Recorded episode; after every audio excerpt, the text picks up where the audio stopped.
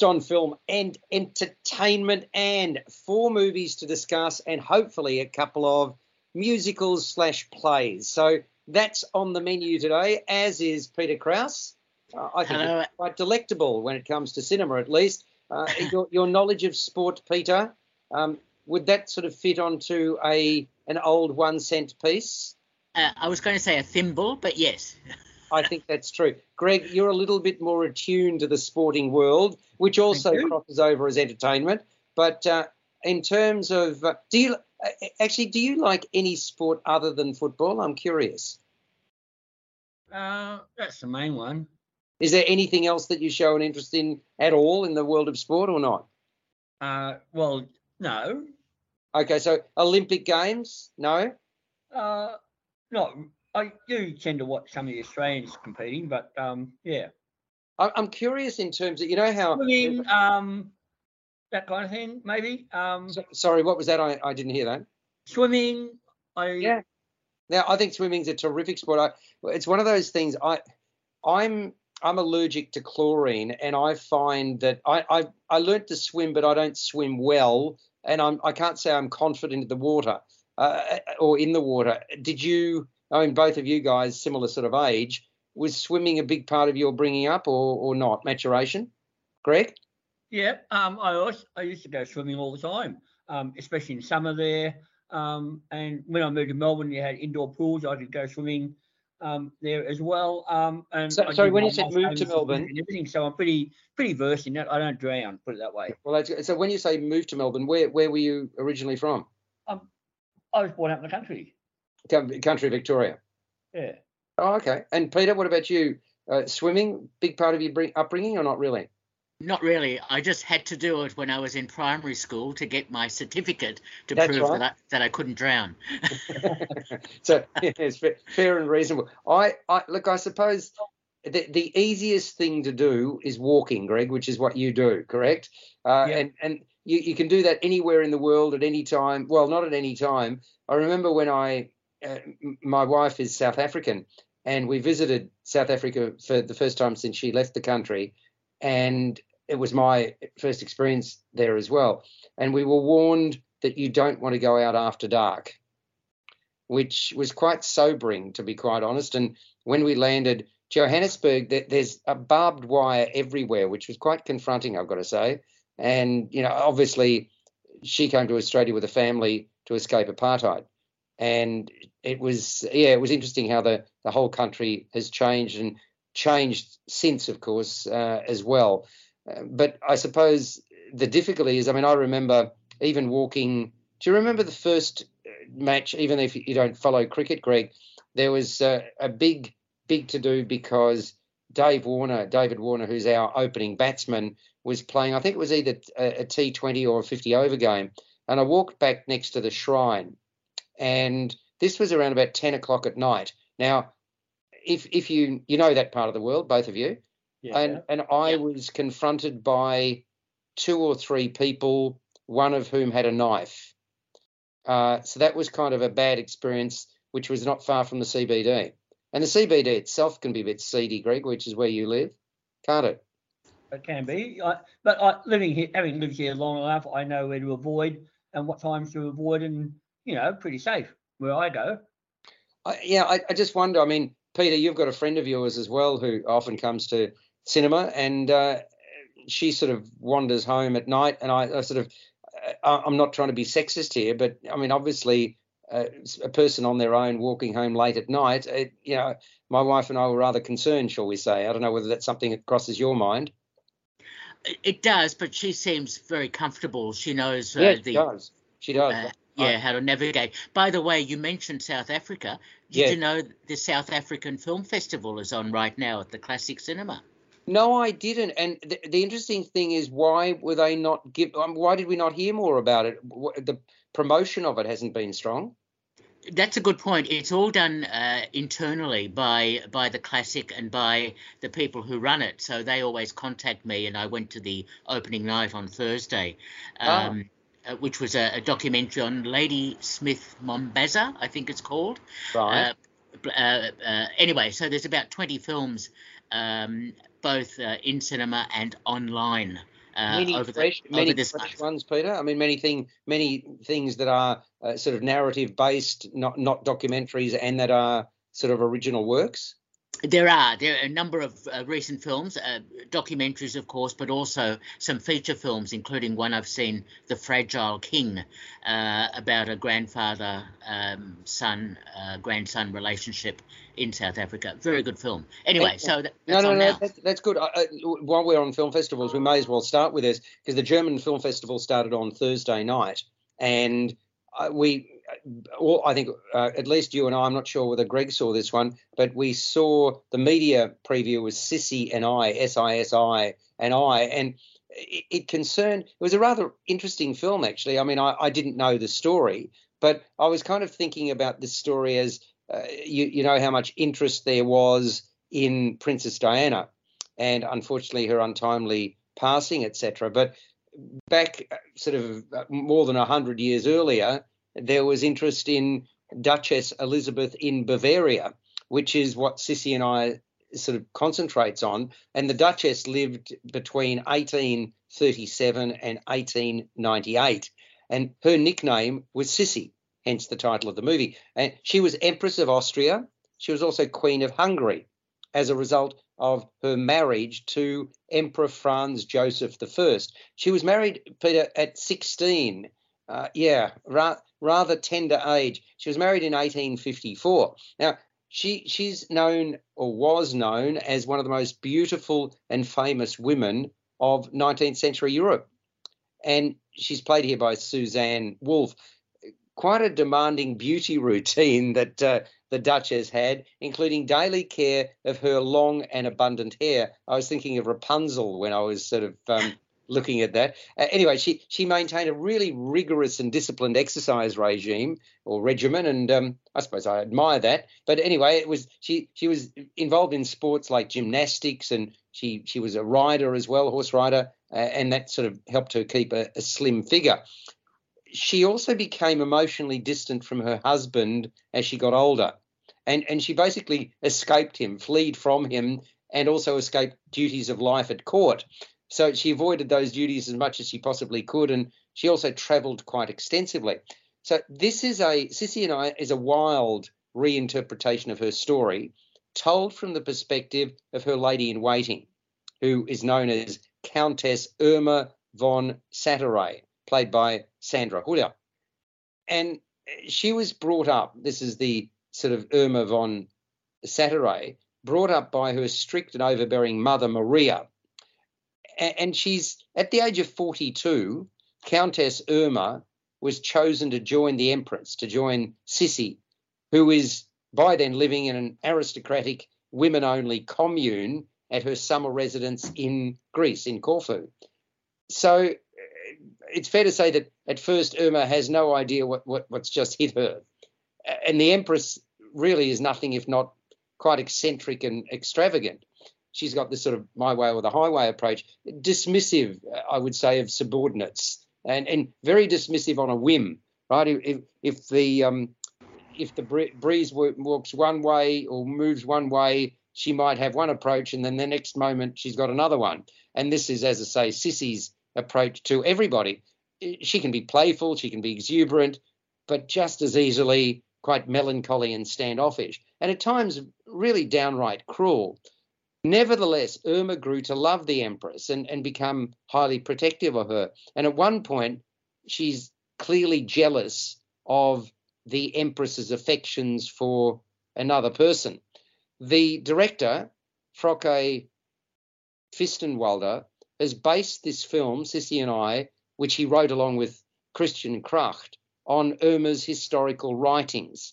Quite a fascinating portrait, actually, of a woman prone to extremes, to excess, to indulgence. And the relationship between the Empress and her lady in waiting, I thought was very well formed and quite quite well developed.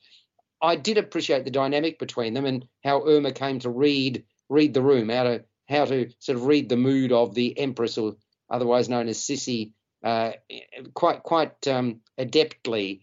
But my read on on the Empress is that she's rega- she regarded the people in her service as playthings to be pushed and prodded in any way she saw fit. so that that's my quick interpretation. What about yours, Peter? Sissy and I. Yeah, I think that's that's quite a reasonable interpretation. It, the, the mythology surrounding the Austrian uh, empress um, uh, Sissi um, is is quite incredible. There were three films made in the 1950s.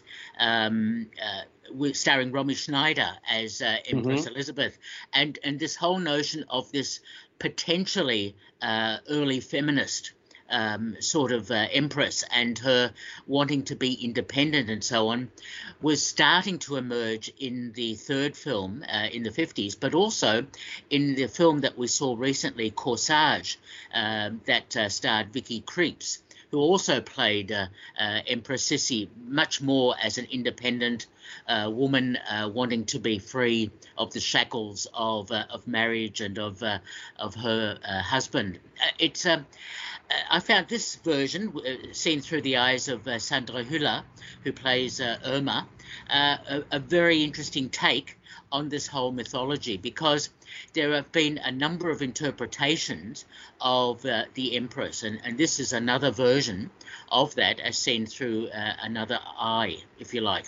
Well, I, I like I, I liked it. It's interesting yeah. because there, there's sort of a dignity and on occasions a desperation about the way that Irma conducts herself and I, I kind of like that juxtaposition. I, I like the way the characters were presented in the film, and and I thought that Susanne Wolff brought this strength and determination as well as vulnerability to her role as the Empress, and Sandra Hüller, well, really runs the gamut of emotions as the dutiful lady in waiting. Hmm. Exactly, yeah, and and Sandra Hüller is such a terrific actress. She was, of course, in Toni Erdmann and uh, so many other films. So yes, that dynamic is so well developed in the film, and uh, uh, it, it's interesting the the way the film concludes, which of course we won't spoil, but no. Um, uh, quite a contrast to Corsage and quite a contrast to the original Sissi films from the 50s. So, but certainly a highlight of this year's German Film Festival. I also quite like George Frederick. He makes an immediate and really favourable impression as the colourful friend of the Empress, shall we say, who comes to visit her in Corfu. It, he may not have a big role, but it's a role that really stands out or stood out to me. Yes, yes, exactly. The the uh, and it's also nice to see Angela Winkler, the veteran German actress, uh, playing a, a, small but key role later in the film. It's a it's a really well cast and well acted film it's it's fascinating because the, what you've got is a situation where everybody's constantly on edge trying to meet the empress's demands. They're they're running and scurrying is probably the word, scurrying this way and that. You know, the, these demands and expectations that quite seem to be quite outrageous at times. I, have got to say, I thought it was a bit indulgent, Peter. Two hours, twelve minutes, really. I mean, uh, it, it sort of I, look. It opens the door on a cultured but clearly troubled woman who, back in the day, appeared as intriguing, as I said as uh, Lady Diana was. But did it really need to be two hours, 12 minutes? I didn't worry about the length at all. I think it needed to be developed very carefully in terms of her character and the relationship between her and Irma. So I had no problem with that. Uh, Greg, you haven't seen this one, but you've seen. Uh, no, I've seen. I've seen this one. Oh, I'm sorry. I, I wasn't ignoring you, but I did, I wasn't sure. So so what? I wasn't sure either whether you were ignoring me. I'm just being ignored. But, so what did you think of Sissy and I? Look, I, I, I saw Corsage recently as well, and this film shares a few similarities with it, but I thought this film paled in comparison. It lacked the bolder vision and style of Marie Kreutzer there. Um, this one I thought was a bit episodic in nature as well over the two two and a bit hours there. Um, but it's got that modern sensibility here, which Peter alluded to as well. Um, Elizabeth is shown as a radical woman with a modern sensibility, but she's also shown as a flawed person, vain and capricious. But I thought um, Sandra Hüller did a good job of conveying this complex character there. Um, it's beautifully shot. It's got great um, costumes and production design there, and some evocative image from the cinematographer there. But I thought it lacked any real depth or insight into the characters. As I said, a little bit episodic in nature and I found over two hours it was a little bit uneven and dragged at times there. Mm. Two strong central performances there. Um, obviously, um, Wolff had a lot of fun playing her. Um, oh yes, oh yeah, you could tell you. and, and that's to her credit. That's to her credit. The way that she, yeah. she there, there, there, was a sort of almost lilt in her step at times, and I, I thought that worked very well. Yeah, but yeah. so, so what, what would you give it out of ten, Greg? Probably five. Really? A bare pass. Okay, Sissy and I. I think Peter, you and I are going to do better than that. What what, what have you given it? I, I should mention Corsage was set during her 40th birthday and that time period, whereas uh, Sissy and I is much more uh, developed over a longer period. But anyway, I really liked it. I think the uh, the characters were re- well developed and well acted. Eight out of ten from me. Wow. Okay. Yeah, I'm giving it a seven. So you know, I, I thought it was a worthy film. It's not going to be everybody's cup of tea, but it, it's uh, and, and the German Film Festival has got some. Uh, Greg, you, you've seen others, and Peter, have you seen others already within the festival? Not yet. I wasn't invited to opening night. I've Oh, seen a okay. thousand, I saw the opening night film A Thousand Lies. And now, don't tell us. I, I, I want to see that, so uh, we will perhaps discuss it uh, later. Is it a worthwhile film? Is what I'll ask you about it. Uh, yeah, it's an interesting idea. Tapping into all that stuff about ethics of journalism and everything. And it I like me a little idea. remind me a little bit of that 2003 drama Shattered Glass that starred Hayden Ah, yes. Christensen as a journalist who fabricated his stories. Um, so yeah, interesting um, story. Doesn't quite hang together completely, but yeah, it's an interesting story and sort of very timely and relevant. What, what? Just give us a score out of ten. What would you have given it? I'd probably give it six and a half to seven. Okay, all right. So it's a decent sort of film. You are on J Air 88 FM, and, one thing I should mention that, folks, it'd be really nice because we're a community radio station, and you can become a member. It's 54 bucks a year. That's it, $54, and that supports the radio station, keeps us on air, and we are, you know, a proud station, but we do need public support. That's the way that every community radio station works. So if you don't mind, if you can sort of find uh, you know a bit of spare change, shall we say? I know times are tough, but uh, 54 bucks. All you need to do is you get onto j-air.com.au, j-air.com.au. You follow the links, and Bob's your uncle, or what's the equivalent uh, female expression? Uh, we, we need to be gender neutral when we're talking these days. So yeah, but why not support us if you can? If you feel like uh, we're worthy of your support, then go for it. Now, Instead of Bob's your uncle, how about Roberta's your aunt? doesn't kind of yeah maybe. Maybe we need a new expression for for this politically correct society in which we work. Talking about politically correct i suppose that's a that's a prompt for me to talk about polite society. Uh, I, hardly think we live in polite society but there we go. And and this film isn't totally polite but there the name of it that's it. M rated 104 minutes it's a what i'd call a disruptive cultural comedy greg is that fair enough Uh, yeah, crosses um Bollywood with um a Gerol English comedy, yeah, and Yeah. action movie and coming of age story and rom com. And yeah, it's got a lot thrown into the mix. It, it's a sort of, it, it's basically, I, I reckon it's kind of a sought after genre because you you go back to My Big Fat Greek Wedding and and movies like that that have done particularly well. I reckon this is going to go well at the cinemas and it deserves to. It, it's a it's a worthy entrant into that sort of subgenre. But the, the writer and director, by the way, has a television background. Her name is Nida Manzoor, and I reckon she's crafted a, a kick butt actioner with attitude uh, in, in what is her feature film debut. So I'll be watching her career with a great deal of interest. It's set in London around the Pakistani community, and you've got a character called Ria, played by Priya Kansara, senior high school student, obsessed with martial arts. There you go, Greg. There's another sport you could get involved with. And she she dreams of becoming a stunt woman, Ria. At every opportunity, she prevails upon her older sister Lena, played by Ritu Arya, to help facilitate her training, her martial arts training. And she live streams her moves to social media. Now, there is one particular move that she cannot get right. Try as she does, time and time again. And this is a, a signature move of her stunt hero, a woman called Eunice. This move that she simply can't get right. At school, Ria is, well, she's in pretty tight with a couple of best friends Clara, played by Safina Bay, and Alba, Ella Bruccoleri. So they're the two best mates. And she's also regularly targeted for bullying by Kovac, played by Shona Babayemi. Meanwhile, the sister, Lena, the older sister, is going through a bit of a rough patch, a lot of a rough patch, quite frankly. She's dropped out of art school and is, well, she's doing nothing. All ambition appears to have deserted her. The, the family's from working class stock. Unexpectedly, then the girls and their parents, Fatima, played by Shobu Kapoor, and Raf, Jeff Mirza, are invited to a high society event.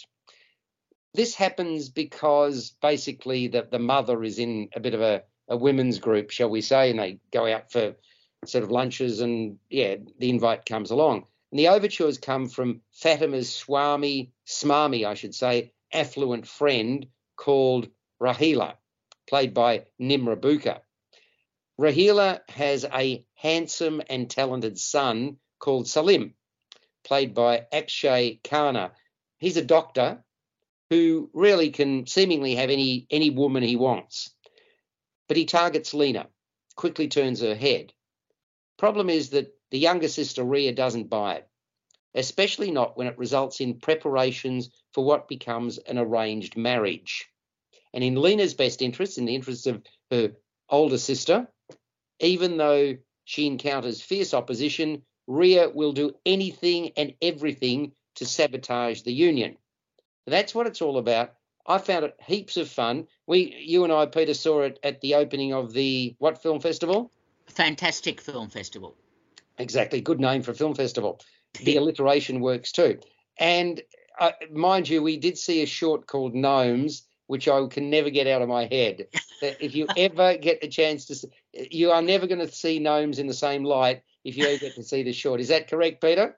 It is a wonderful film. Uh, oh my god! Nothing, nothing like ingesting some gnomes. I, I, think you've got to take a Bex and a lie down if you see gnomes.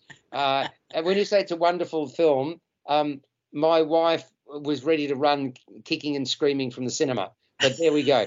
Uh, it is quite something. Anyway, we're not on, we're not on about gnomes. We're on about polite society. Heaps of fun, and as I said, no doubt it's going to resonate with an appreciative audience. And I got to say, Greg, Priya Kansara, what a find in the lead role. Fierce and funny, and and those expressions of hers, those big round eyes, I, I give her extra gravitas. Did you like her?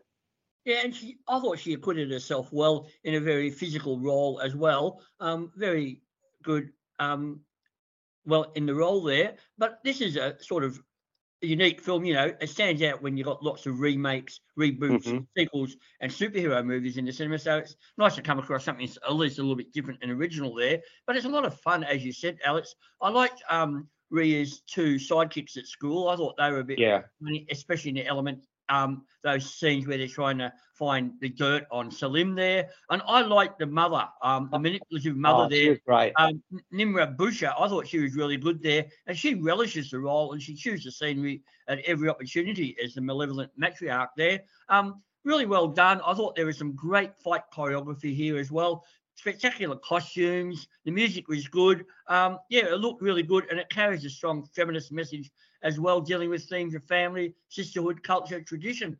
Um, yeah, I, I like this a lot. I also like Ritu Arya. She has a moments as this older sister. She goes from deadbeat to deluded, doesn't she? Really? She does, yeah. Um, but yeah, as Fred, it's um the centre of the film though. I thought. Oh uh, yeah. I mean, look, I, I, I really also liked um the the sort of uh, the, the characterization not only of the you've got you've got a lot of really strong characters. Uh, you've already mentioned Nimra uh, Bucha, but I also liked Shobu Kapoor as the, the, the mother of the the two girls. I thought she she just she, she has something about her characterization. She she plays it straight but comedically, and it works. It really works very very well, doesn't it? Yeah, and I like Jeff Mirza as the father too. It's a familiar role to him because he played the father in Blinded by the Light as well. So it's a familiar role for him. But I thought he brought a lot to lot to the role as well. Yeah, that that was great. And look, the I mean, the many standout features in this. As far as I'm concerned, you've already mentioned the sort of villainous cartoon-like persona of Nimra Bucha. Uh, I, I thought the the production design. Simon Walker's production design was very strong, and Ashley Connor's cinematography was worth a mention. Really, quite a lot of wonderful, colourful scenes shot around the imminent wedding that takes place, and that's where the the best of Bollywood sort of comes to mind. And I just thought the the costume design by PC Williams and the music from Tom Howe and, and Shez Manzoor, they also hit the mark. What did you think of it, Peter? I really enjoyed it uh, as a cultural satire, uh, especially uh, revealing a lot about Pakistani culture and also uh, as a very strong feminist oriented film, including from the director and writer and uh, lead actors and so on. I think it, it worked extremely well. I, I loved the idea that uh, the the younger woman wanted to be a stunt woman and mm. was rehearsing and trying to be that, um, and noticing that there were some occasions when there was a crouching tiger tiger, hidden dragon uh, situation where they were flying through the air with the uh, the martial arts kicks and all that sort of thing. Uh, look, this is a, a very clever uh, and amusing uh, portrait of uh, of how cultures can work together very well in in British society, and it it's it really is very funny in many respects. The the cartoonish villain uh, as the the mother, I thought was actually very well presented. And and uh, yes, I I didn't find it so much a Bollywood uh, type film, but more of that cultural satire and of uh, uh, looking at more of those but martial. The wedding, the wedding scene was certainly a, a Bollywood type situation. A little bit, yeah, yeah. But the martial martial arts perspective and the idea of women being powerful and uh, seeking revenge when they are treated badly, I think was very well developed indeed. I agree. I agree. I mean, look, there's an inherent silliness about it, but there's also joy in the scheming that, that forms a large part of the plot, and no getting away from the fact that uh, this is a film that's got sass and bite, and you just it, it's joyful in that regard. And it's I reckon it's I suppose I'd call it a lose yourself in the moment crowd pleaser. It, it, there's going to be a lot of people who enjoy this, so I hope it does well. It is called Polite Society. It's 104 minutes. It's rated M. Your score out of 10, Peter. Loved it. Uh, uh, even the ironic title is uh, is amusing. Mm. I also gave this one eight out of ten. Good on you. What about you, Greg? Yeah, it's quite silly at times, but it's a real crowd pleaser. I gave it seven out of ten and I gave it seven and a half. So we've spanned we've spanned seven to eight. So the average is seven and a half. Go along and see it, folks. It's going to do very very nicely. Uh, quite a contrast. And by the way, you are on J Air 88 FM. Listen 24 7 if you want. I mean, you should get a little bit of shut eye every now and again, but there's programming to stimulate you. The inspection, it's MA rated, it's 95 minutes, inspired by the writer and director, a person called Elegance Bratton, his own story of overcoming fierce odds to become a US Marine. Now, Greg, have you ever wanted to become a member of the armed forces? No. okay. Peter? Definitely not. I have to say that um, very proud of my son-in-law. He actually fought for Australia in Afghanistan, and he's now a, uh, a policeman. So you know he's been serving this country from the age of 18. So, you know, some people are destined to do that sort of thing. Anyway, uh, I get we get off the um, the path of the inspection, but we're talking about uh, New Jersey. I, I, think it's 2005, isn't it? That, that yeah, uh, yes, 2005, and uh, you've got 25 year old Ellis French, played by Jeremy Pope, leading a well a threadbare existence, and he's estranged from his mum Inez, played by Gabrielle Union, he's been on his own since the age of 16. Uh, the one thing he actually wants to do is to make her proud. He's down and out though. Things are, really haven't gone well, and he determines that he's going to sign on to become a Marine. Problem is that boot camp is hardly what he counted on. Of course, it's tough on all new recruits who have to meet harsh requirements. Uh, in this case, of a very rough taskmaster, a Desert Storm veteran called Laws, played by Bokeem Woodbine. But this man, Ellis French, is especially singled out. And I should say at this point, openly gay men are not allowed in the armed services. So they keep quiet about their sexuality when they enlist. Now, that's of course not to say that there aren't gay men and women in the military. Of course there are. But uh, what's that expression? If you don't if you don't say anything, don't ask, don't tell. Don't ask, don't tell. Thank you, Greg. Yeah. So, but after Laws and the squadron leader Harvey, played by McCall Lombardi, discover that French is in fact gay, they give him hell. They constantly step over the line. They they want to break him. It's as simple as that. But despite the challenges, several of which are illegal, he keeps coming back for more. Now, as for the mother, the confrontation between mother and son happens late in the movie, late in the inspection, and it lays out just why the two fell out in the first place. The picture really is, is a hard, hardly a pretty one, is it? It's uh, it's one of those things that's hard to watch at times. And Bratton, as the writer and director, I've got to say, I thought he took a sledgehammer approach to the material, painted a really ugly portrait as as the men are exposed to this heady, testosterone-filled environment. And you got pride in service on the one hand, but it's counterpointed with the dirty tactics used to undermine the recruits. So, look, although it is an important story to be told, and I, I emphasise that, I felt the all or nothing approach was too heavy-handed when a bit of nuance was warranted, or a lot of nuance was warranted. Uh, still, uh, Jerry, Jeremy Pope, Pope makes quite an impressive feature film debut as a man on edge throughout, who's really the easiest option would be to bail. And the other one, of course, that stands out is Bokeem Woodbine, plays up that tough, unrelenting demeanour of a man used to getting his own way. There's also a bit of a thuggishness, a lot of thuggishness about McCaul Lombardi's portrayal, looking to see French broken. I also quite like the when we talk nuance, there is a bit of nuance about the squadron leader's deputy, whose name is Rosales, played by Raul Castillo. He recognises he's got a job to do in terms of training the recruits, but he can still empathise with the situation in which Ellis French finds himself. And and I should also mention it, that as a device, the fact that we don't know exactly what went down between mother and son until near the end of the picture, I thought that worked very, very well. So that was my my take on it. Peter, what about yours? I, I found this quite an impressive film because Did it's you? clear. Really? It's because it's clearly autobiographical, and this Yeah. is a and of course a first-time filmmaker as well, and he's telling the story of being gay in the Marines uh, and having a, a disaffected mother at the same time. Uh, I, I think the uh, the scenes are very realistic and understandable rather than over the top, especially when you consider. Really? Do you not think it was over the top? I, I, I no, really- well, it well, really stood out to me, Greg, uh, uh, Peter, for that very reason, for the wrong reason, to be honest. Look, if, you've seen films like Full Metal Jacket, Of Stanley course I Kubrick's have, yeah. film, and Beau Travail, Claire Denis' film about the Foreign Legion, and the tough uh, male rivalry and, as you say, testosterone-filled um, situation that these men find themselves in and have to overcome uh, to try and move forward and achieve something.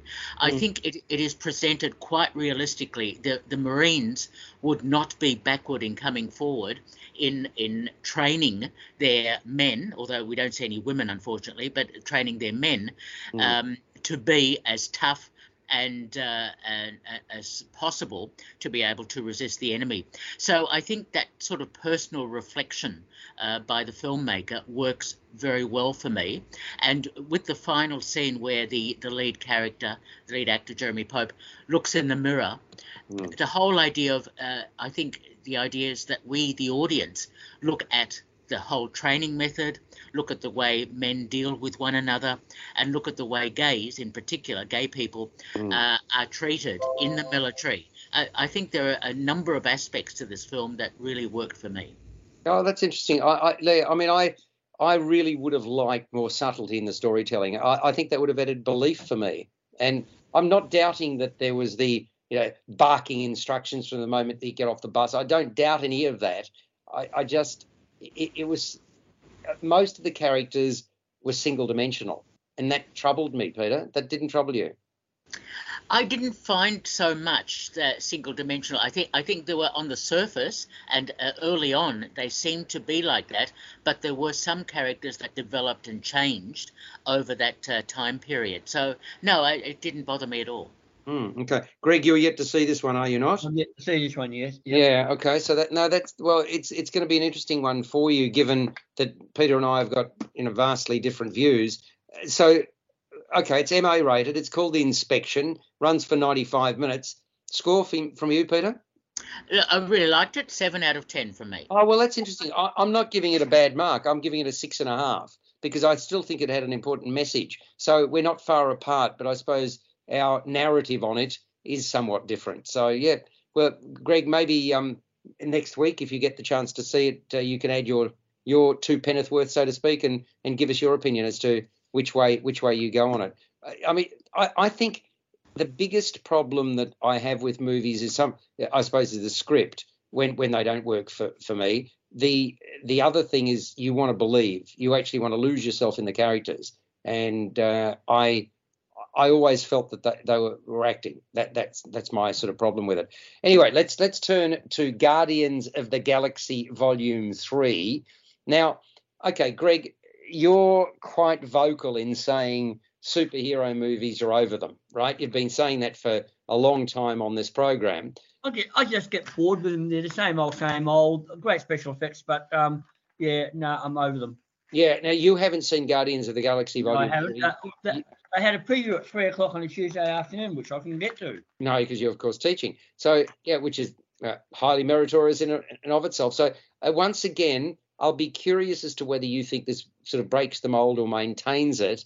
Uh, look, it's it's full of action. It's got the humor that we're used to with the Guardians of the Galaxy. Got a ripping soundtrack, and that's one of the things that really stands out about the franchise. And it's it's really what I liked about this. It's got a, a great heartfelt backstory. So it's quite an appealing package. It's the third film in the trilogy. The only problem, Peter, each one's 15 minutes longer than the one before. I mean, seriously. I, I looked at it. I think two hour, two hours one, two hours 15, and two hours 30. I mean, really? Um, now, the fan favourites return. They're pitted against a megalomaniacal arch villain who's searching for perfection at any cost. Uh, th- there's nothing terribly original about that, though. But there we go. That's what the the plot line is. And at the start of the movie, the Guardians of the Galaxy are adjusting to life on Knowhere. And Peter Quill, Chris Pratt, he's struggling to deal with the loss of his beloved Gamora, uh, Zoe Saldana's character, and he's constantly drunk. Um, does that ring a bell uh, for you, Gregory? No, I'm Yeah. not mourning anybody on a distant planet, and I'm not constantly drunk, despite what you might think in your No, no, no. snide, You know snide, that I'm just having. comments, Alex. You, yes, you know that they are purely meant as a as a gentle dig, nothing further. So I hope you take them in the right vein. Um, nothing, nothing further, Your Worship. Um, and and I've got you on health kicks in the past, so there we go. Um, I'm not sure that was me or whether that was you, but uh, No, it's me, been me. I, I, been, I was jogging long before I met you, Alex, and that. That's it. Sorry, I I'm not I'm not trying to push uh, too hard on this, Greg. So I I apologise on air if I if it sounded like it. Um, then out of the blue, this colony is attacked by Adam Warlock, played by Will Poulter, who's this powerful artificial being create. This is sort of AI related again. I've got to say to you, and AI is scary, is it not, Peter? I mean, it, you know, the the prospect for AI, if it's used for good, I think it's going to be brilliant. But the counter is is is rather scary. Do you do you agree? Look, I agree. It's when it becomes humanistic, uh, like it, it does in Ex Machina and uh, other films, that's when it becomes scary. Well, Uh, also, It's always, Greg, been the, scary, it's always been scary in movies, even as far back as 2001: A Space Odyssey. Yes. With Hal. So, Yeah. Um, Demon Seed and Skynet and the Terminator movies. It's always, well, the Terminator movies are what scary. Terminator 2 was what a brilliant film. I I I just I never t- most people who've seen Terminator 2 are blown away by it. And all these years later I think uh yeah, anyway, that, that it's it's one of those films. Uh, the, having said that, let's get back to Guardians of the Galaxy Volume 3. So you've got the colony being attacked by Adam Warlock and the the whole idea is that they're out to destroy the Guardians and this guy wreaks havoc, almost claims the life of Rocket, because this this film is all about Rocket, voiced by Brad Cooper. His only hope for survival rests on the Guardians infiltrating the lair of a character known as the High Evolutionary, and I'm, I'm going to mispronounce his name, so I apologise. Chuck Woody Iwuji. That's the best I can do. Chukwudi Iwuji plays the High Evolutionary. He's a sociopath, Peter, isn't he? Looking to Yep. A perfect race of highly evolved and intelligent beings, in, in, in a nutshell. And his grotesque experiments, because he experiments very, very liberally, expose Rocket's heart wrenching backstory. So at the same time, an old flame steps back into Quill's life, but she no longer recognizes him. She seems quite cold and distant, quite calculating as well. Internally, because you got the future of the galaxy at stake, the the Guardians continue to snipe amongst themselves. I mean, that's been a constant through the three chapters, shall we say. Nebula, played by Karen Gillan, Gamora's adoptive sister, is hard nosed and anything but sentimental. Mantis, Pom Klementieff, who's Quill's half sister, is adept at using her empathetic powers to try to strike an accord. And you've got to say a high intelligent quotient isn't high on Drax the Destroyer, Dave Batista's agenda. He just wants to use his muscle, but he's always fiercely loyal to Peter Quill. Then you've got Groot, the Vin Diesel uh, persona, who is always ready to, shall we say, branch out. Greg, can I use a dad joke? Uh, when trouble looms.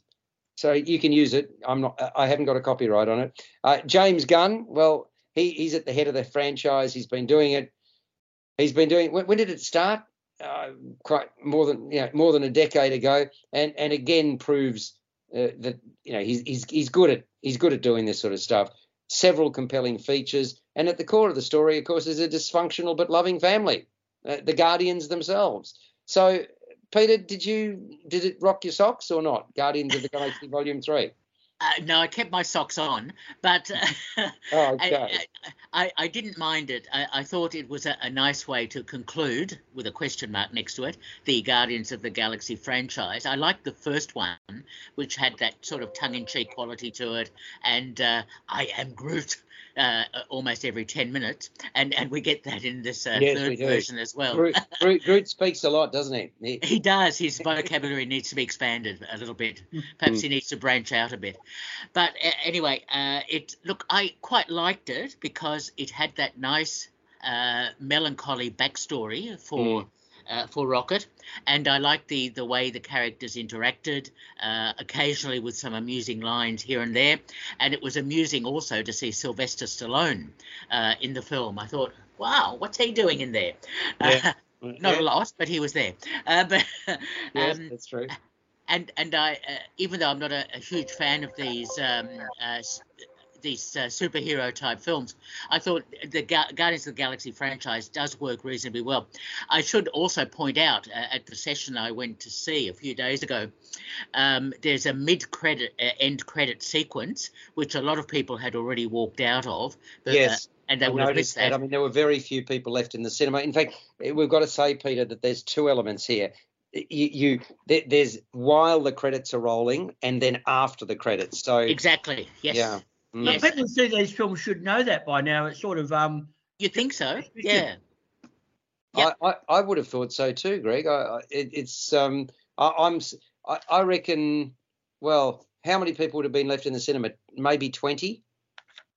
Yeah. yeah, about that, about that. Certainly by the time the uh, end credits concluded and that final scene came up, which is uh, amusing in itself.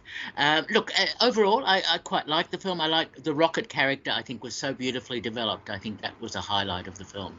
Mm, yeah, I agree. I thought. I mean, there, there, it was quite emotional, which is great. I mean, that's what you really want. The vulnerabilities of many of the key characters are also exposed, aren't they, Peter?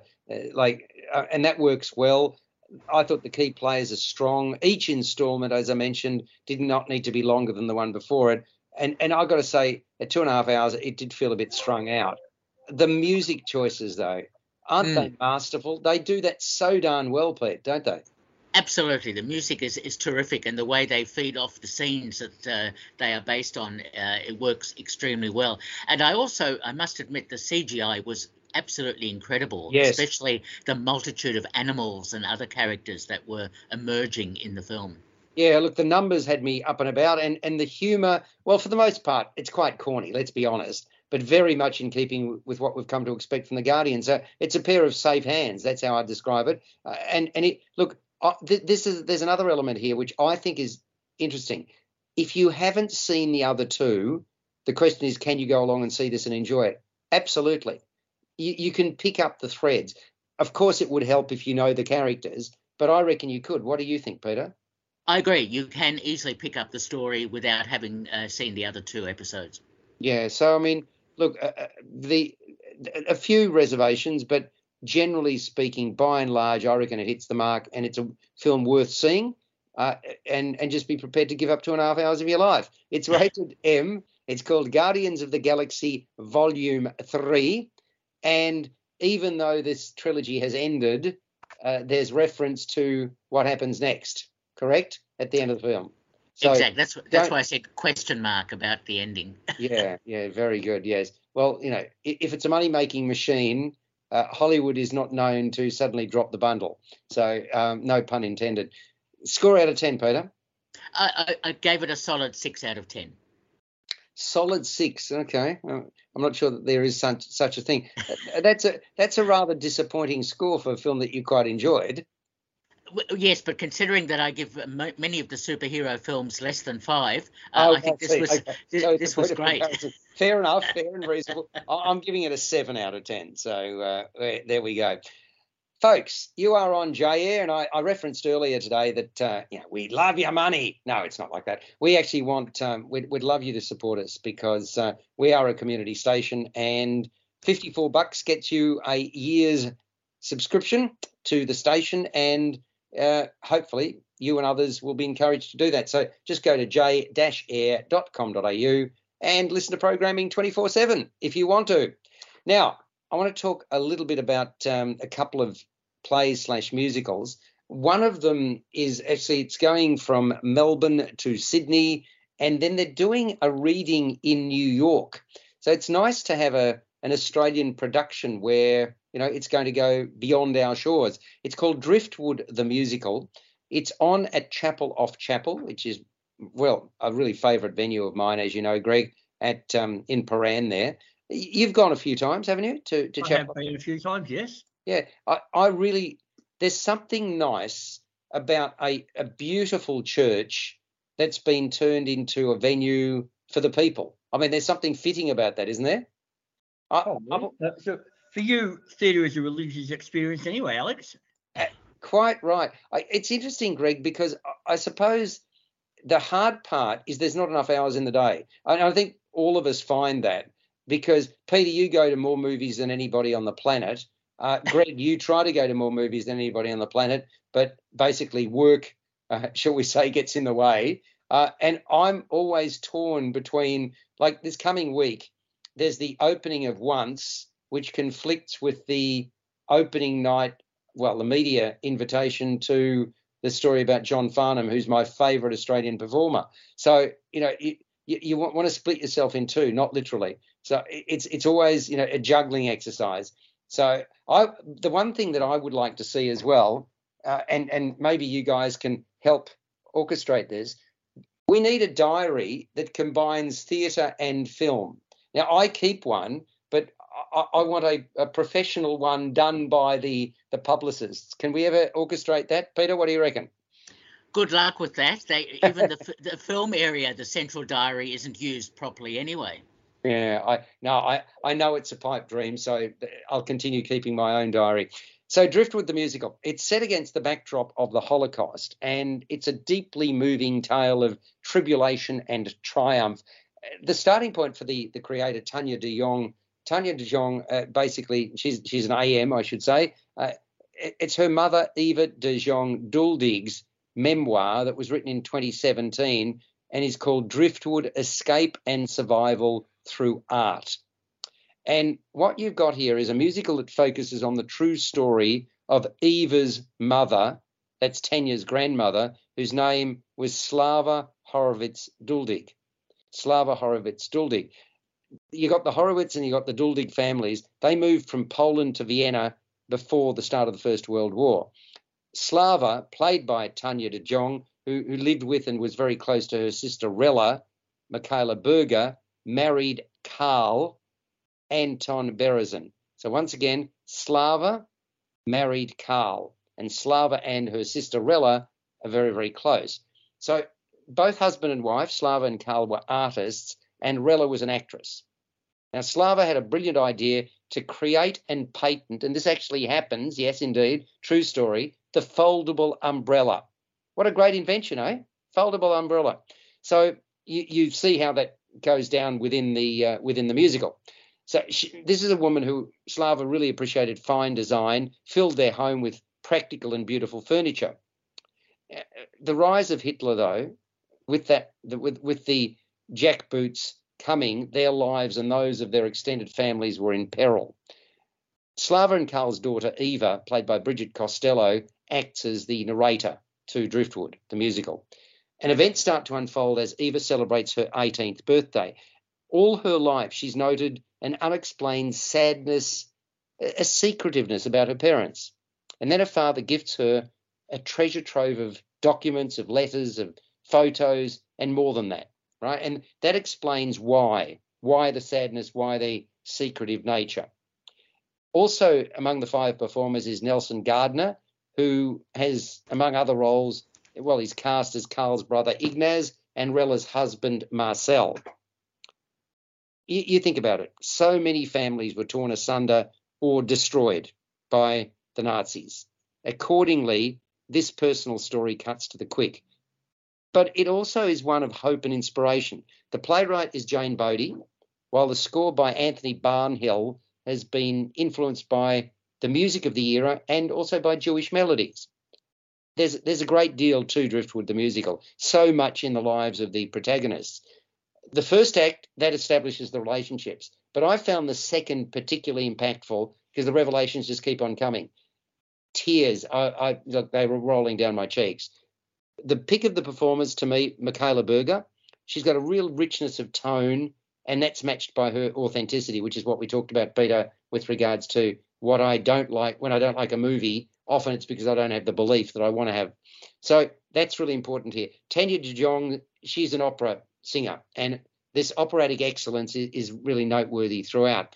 Anton Berezin is this constant and assured presence. He's very much a safe pair of hands. And Bridget Costello, she's got this really sweet, rounded voice, beautiful vocals, very much ear pleasing. Nelson Gardner, jack of all trades, assuming numerous personas, and accordingly, he adopts several accents. The sets and props, the set designer is Jacob Batista, highly evocative. The furniture, the furnishings, along with personal items, establish the time frame. And I really like this element that I'm about to share with you. A large, jagged, parchment like screen above the stage, a really fine showcase for visuals. Then you've got sound and lighting design. Yes, they enhance the experience. And, and a three piece band comprised of piano, violin, and cello. Really excellent, first rate. Direction is from Gary Abrahams, and he has continued to successfully work on the production since its premiere last year. And the choreography is by Sophie Lochran. There's also a brilliant program. Please get that when you go along to see Driftwood the musical. Highly informative and insightful, well worth purchasing. So it's on Driftwood the musical at Chapel off Chapel until the 20th of May. Then it moves to three venues in Sydney. And if you're interested in buying tickets, it's pretty easy. Just go to driftwoodthemusical.com.au. That is Driftwood. So I've seen it now two years in a row, and they have developed the story. There's no question about that. I thought there was a lot of lot of changes that worked very, very well in the second act. Maybe it was just my impression, but that's how I saw it. That is Driftwood. Now, I'm just cognizant that we are, are running very short of time. so I am going to mention just in passing that I, and next week I'll give it a full review. Happy Days is on Melbourne Theatre Production Company production, which I saw on Friday night at South Bank Theatre, the Sumner. This is the the Irish playwright Samuel Beckett's one. It's considered to be a masterwork, and the yeah the Independent in Britain called it one of the 40 best plays of all time. It's on at South Bank Theatre, the Sumner, until the 10th of June. Directed by Petra Kalive and starring Judith Lucy. Wow, great performance by her, and also uh, Hayden Spencer. I'll talk more about it next week. Peter, thank you for your participation. Pleasure. And Greg, likewise, a pleasure thank to have you. you with us. Thank you. Good on you. We'll catch you next week on First on Film and Entertainment.